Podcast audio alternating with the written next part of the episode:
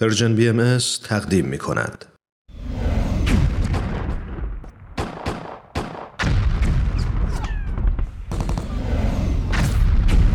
معماران صلح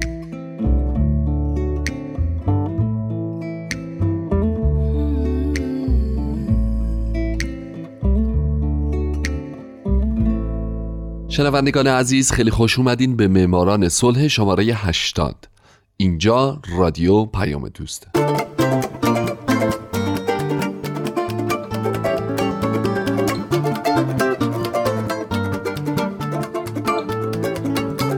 درود به شما فارسی زبانان این دهکده جهانی. من هومن عبدی هستم به معماران صلح خوش اومدید.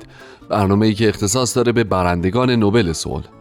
اختصاص داره به زنان و مردان و سازمان ها و مؤسساتی که یا صلح دغدغه همیشگیشون بوده یا اگرم نبوده اونجایی که باید قدم بلندی برای صلح جهانی برداشتن و باعث شدن دنیای پر از جنگ ما بدتر از چیزی که الان هست نباشه.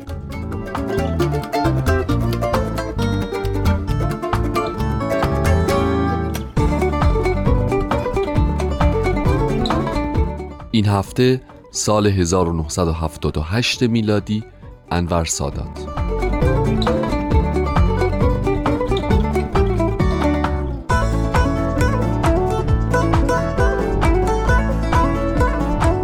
سال 1978 سالی بود که باز دو نفر برنده جایزه نوبل صلح شدند انور سادات و مناخیم بگین. هر دو اما به خاطر یک موضوع یعنی امضای پیمان کمپ دیوید برنده این جایزه شدند انور سادات سومین رئیس جمهور مصر در 25 دسامبر سال 1918 به دنیا آمد و در ششم اکتبر 1981 ترور شد. پدر انور سادات اهل حبشه و مصری تبار و مادرش حبشهی و سودانی تبار بود و این دو چهارده فرزند داشتند. اونجوری که خوندم انور سادات کودکیش رو تحت مراقبت مادر بزرگش گذرونده مادر بزرگ قصه گویی که برای او قصه هایی از مقاومت در برابر بریتانیا تعریف می کرده. در دوران کودکی و نوجوانی انور سادات تحت تاثیر سه نفر قرار داشته. یکی زهران قهرمانی فرضی که در برابر اشغالگران ایستادگی می کرده دوم مصطفی کمال آتاتورک رهبر ترکیه. و سوم گاندی مشهور. همچنین او خیلی خیلی زیاد تحت تاثیر قابلیت های ارتش آلمان نازی هیتلر هم قرار داشته.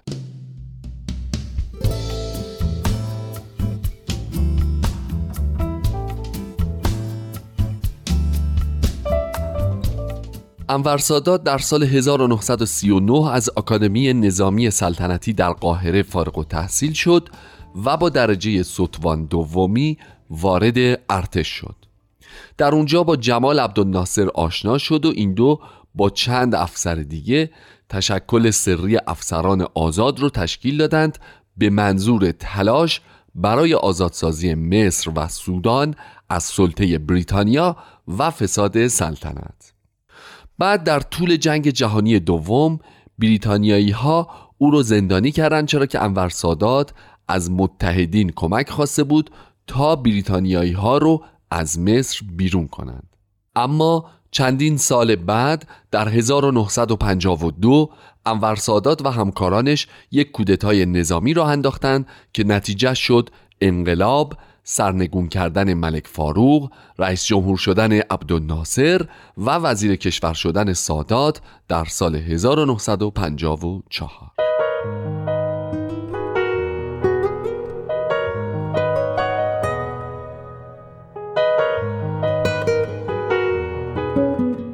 در دورانی که ناصر رئیس جمهور مصر بود سادات پست های مختلفی رو بر عهده داشت.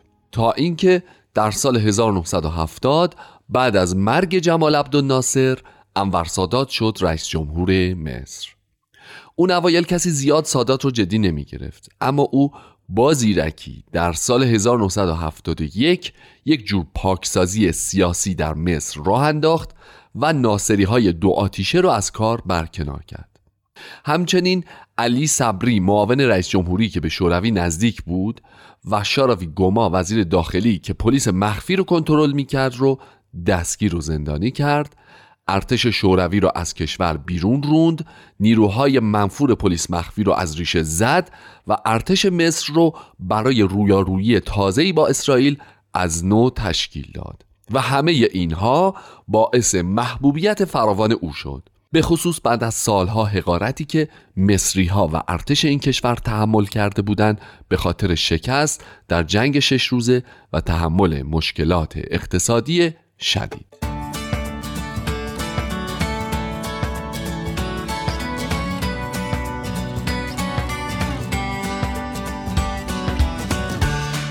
در ششم اکتبر 1973 سادات با همکاری رئیس جمهور سوریه حافظ اسد جنگ اکتبر یا جنگ یوم کیپور رو راه انداخت.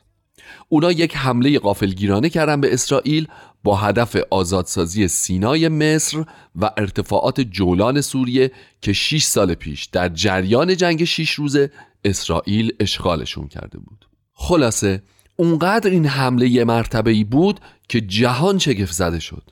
اوایل جنگ ارتش مصر و سوریه تونست موفقیت های چشمگیری به دست بیاره. در 23 اکتبر شورای امنیت در قطنامه خواستار آتشبس فوری شد اما آتشبس خیلی زود شکسته شد.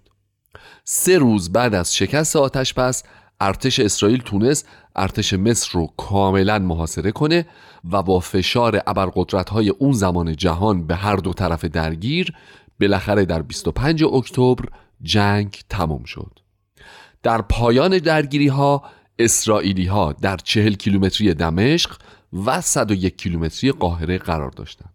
اما با وجود این پیروزی های ابتدایی مصر و سوریه باعث بازگشت روحیه به جهان عرب شد و از سادات به عنوان یک ابرقهرمان یاد شد.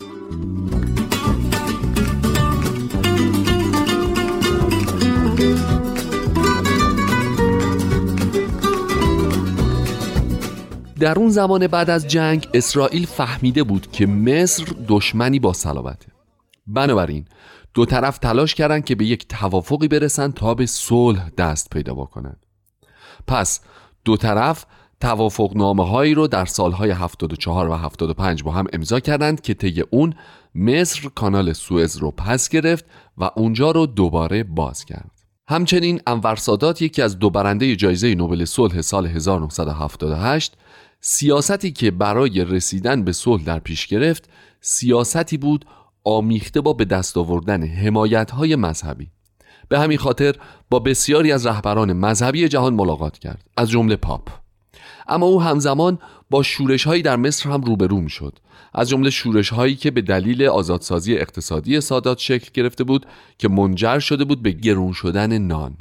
این آشوب ها در مصر باعث خسارات فراوانی شد اما بالاخره سادات با کمک ارتش تونست اوضاع رو آروم بکنه.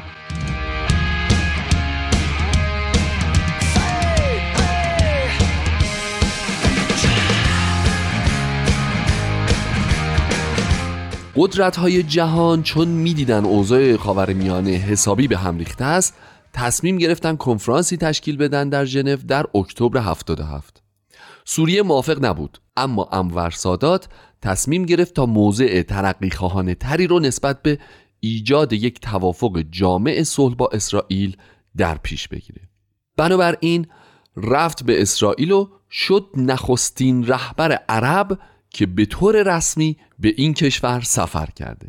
او در سفرش به اسرائیل در سخنرانی گفت امیدواریم بتوانیم حرکتی را که در ژنو آغاز شده حفظ کنیم و امیدوارم خداوند اقدام نخست وزیر بگین را هدایت کند زیرا که نیاز مبرمی به یک تصمیم گیری اساسی و دشوار داریم.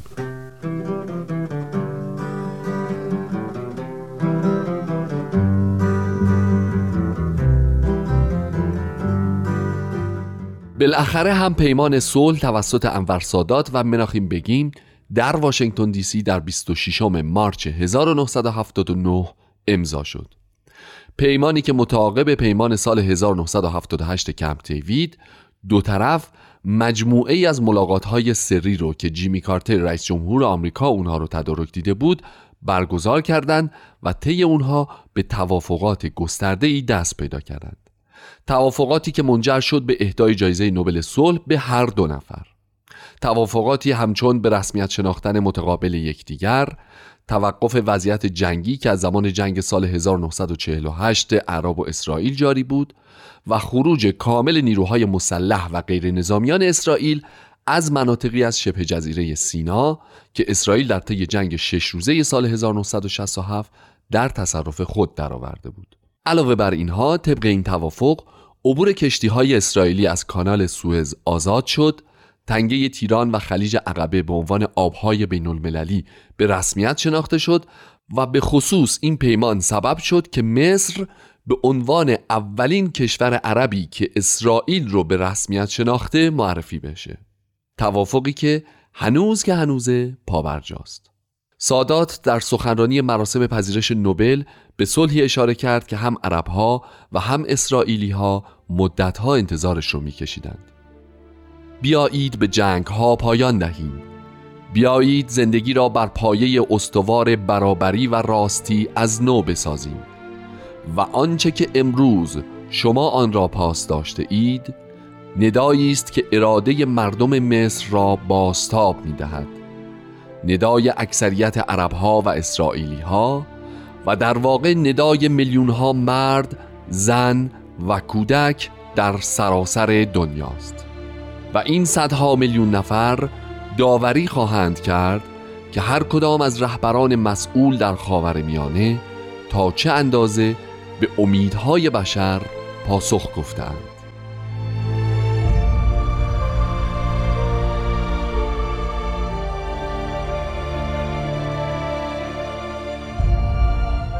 دوستای عزیز از اونجایی که وقت برنامه 80 معماران صلح هم به پایان رسیده بنابراین ادامه زندگی انور سادات رو می‌ذاریم برای هفته بعد.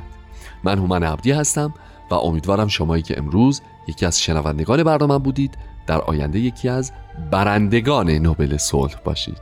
شاد باشید و خدا نگهدار.